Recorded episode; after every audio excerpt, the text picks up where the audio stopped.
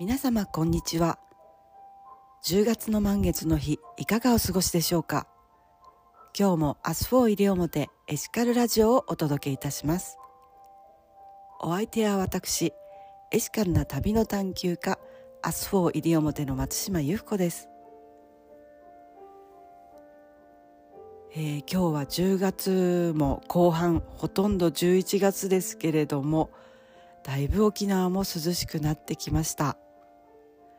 早速ですが今日はお花アウトフィッターズのガイド国見裕二さんに10月の西表島についてお話を伺ってきたのでお聞きください。最近の西表島はどんな気候でしょうか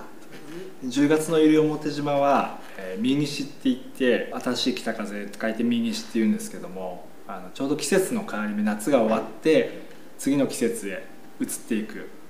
あの風風が吹き始める時期になりますね。すごくあの過ごしやすい日が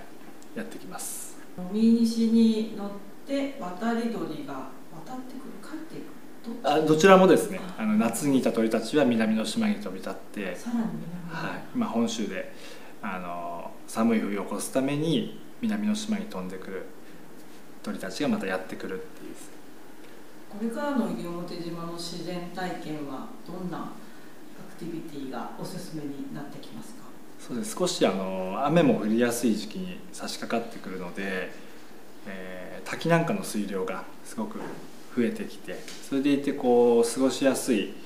山の中も少し気温が落ちてあのすごく歩きやすくなるのであの滝をこう見に行くツアーとかあの山を少し歩いて滝を巡るツアーなんかが、えー、おすすめになってきます。最近あの国見さん個人でこうハマってることとかってあるんですか？少しこう山を歩いてあの花を見ることなんかが多くなってきてますね。ちょっと年を取ってくると小さな花なんかに目が行くようになってきてですね、まあ、の山の中にある植物っていうのはもちろんあの派手な植物もあるんですけどどちらかというとこう白くて小さくて本当になんかこうしとやかなジャングルのこの森の中でひっそりとこう咲いてるようなすごく可愛らしい花が多いのでこれから秋にかけても咲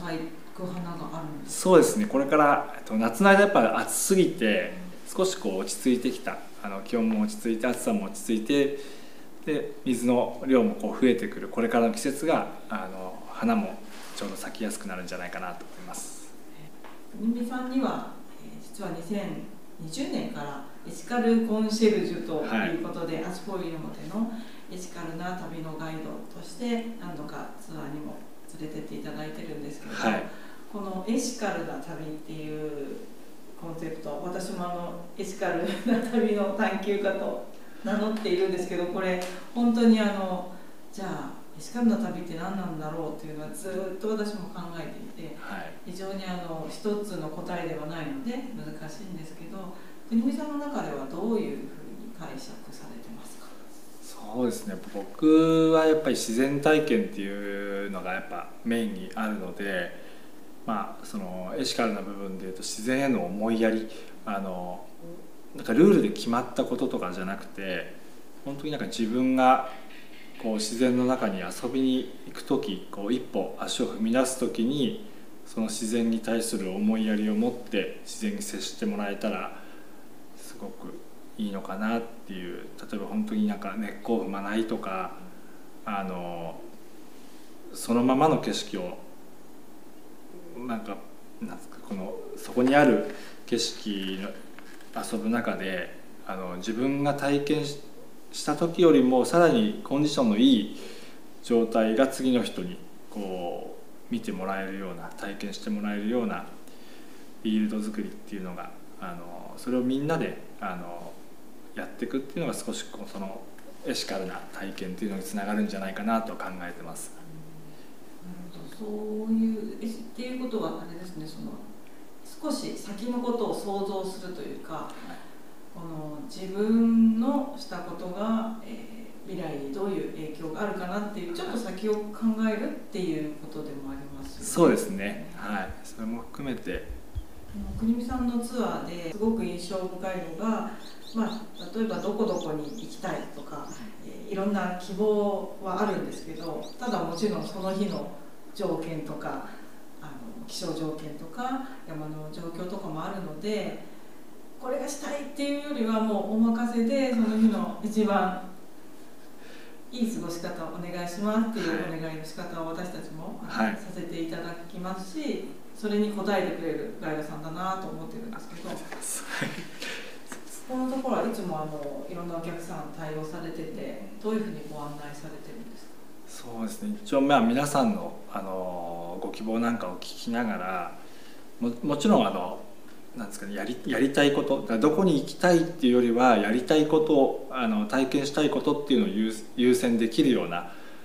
それの中であの西表はまたあの局地的な天候の変化っていうのがやっぱ大きいので同じような体験ができるんであればより良いコンディションの中で遊んでもらうっていうあの場所にこだわるっていうよりは本当に体験にこだわるっていう形ですね、まあ、例えばそそれこそ山ちょっとこうジャングルの中をトレッキングするとかでもあの、まあ、雨が降ってるジャングルもすごいいいんですけどあの雨が降ってるとこでこうみんなたくさんの人が歩けばそれはあの土の流出につながったりもするのでじゃあそういうとこはちょっと控えてあのコンディションがいい歩きやすい場所へ行きましょうっていうインフォメーションになったりですとか遊びに来てくれる人にも、えー、西表の自然にも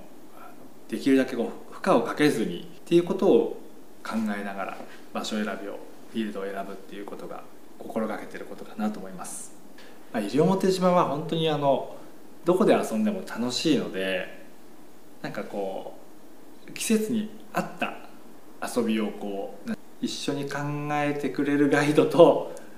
言ってもらえるとそれってなんかすごくこうハードルが高いようにも聞こえる一見聞こえるんですけどですか皆さんの要望に合わせて本当にこう細かいところまで、えー、考えてくれるガイドがやっぱりいますんでそういうガイドを選んでもらえるといいのかなっていう。国見さんありがとうございました。10月もですね国見さんの早朝ツアーに参加してきたんですけれども、えー、その日はちょっと雨が降っていたんですが、えー、ちょっとずぶ濡れになりながら朝日を見るという特別な体験をさせていただきました。やっぱりね季節ごと、え、その日の天候ごとに見えるえ景色も違いますし感じる風も空気も違います。そういうことをあの楽しみながら10月11月の西表島楽しんでいただければと思います。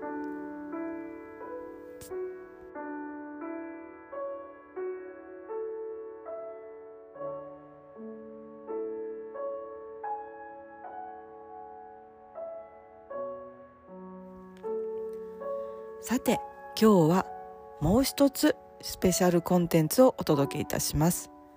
実は今アスフォー西表チームは大阪にいます。なぜ大阪にいるかと言いますと10月の26日から29日までツーリズムエキスポジャパン2023というイベントが大阪で開催されていたんですね。そちらの沖縄県の観光ブース今年のテーマがなんとエシカルトラベルだったんです。ご存知の通り私たちアスフォー西表では2019年からエシカルな旅を西表島から広げようということで思いやりと敬意を持った旅を観光客に向けて発信してきました。今年沖縄観光全体の PR のテーマがエシカルトラベルになったということでとても、えー、嬉しく思っております。このエシカルトラベル沖縄どういうコンセプトかと言いますと観光客はもちろん観光事業者や沖縄県民が主体となって沖縄らしさを次世代へと残し続け自然環境保全伝統継承産業の発展沖縄県の成長へとつながる持続可能な観光の在り方ということで、えー、各市町村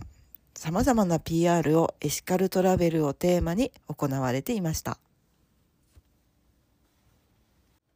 それではこの後会場からのレポートをお届けいたします。はい。今私は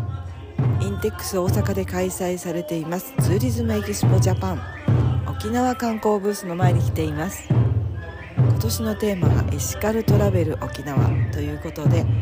えー、華やかなこう展示ブースこちらの展示のディレクションをしているのは Us 4 西表の、えー、映画「生成ルテン」を監督した仲程長治さんなんです。まず目に飛び込んでくるのが昔ながらの沖縄の風景をイメージしたサンゴでできた石垣です。の周りには沖縄から、えー、これ運んできた花や植物がですね、えー、たくさんこうステージを囲んでいます。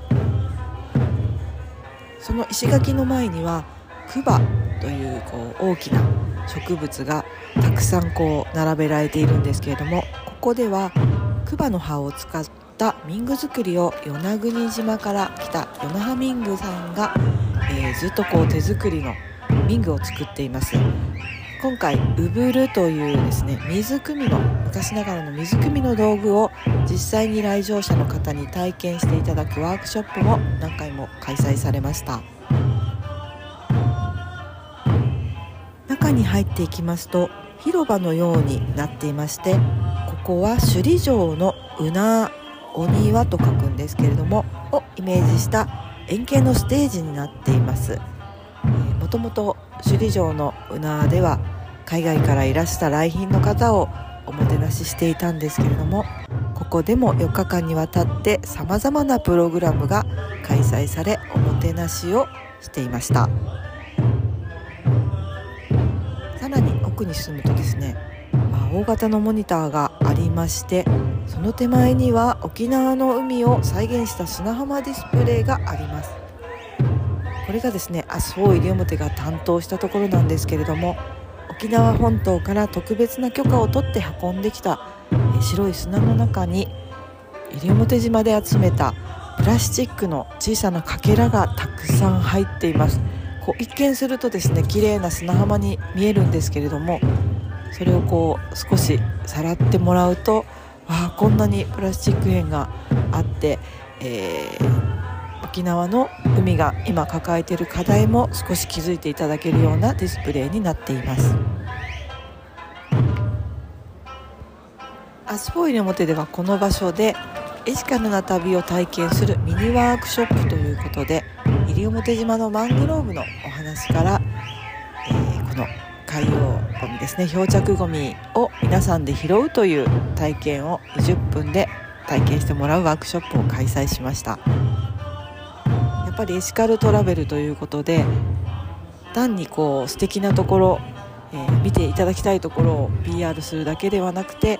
一緒にこう観光客の人も考えましょうというテーマを持ってこのような展示になっています。ワークショップに参加していただいた方にちょっとお話を聞いてみますね。じゃあワークショップに参加しての感想を教えてください。はい。えっ、と楽しく学ぶことができました西表島行ったことあってマングローブの綺麗さとか水の綺麗さもしてたんですけどこうすく砂をすくってみたら意外とあ漂流物プラスチックこんなにこう埋まっていたんだっていうなんかこう事実を知ってちょっと悲しく切なくなってでもまあ、この綺麗な海を守るために、まあ、観光客として一観光客としてまた沖縄に西表島に行くことがあったらその綺麗さを保つための貢献を私はぜひしたいなって思いました。ありがとうございます。ありがとうございます。一緒にこう観光客の人も考えましょうというテーマを持ってこのような展示になっています。今これを録音している今日が最終日なんですけれどもエシカルトラベルが広がっていくことを感じて、えー、とても嬉しい4日間でした。それではまた次は11月の満月の日にお会いいたしましょう。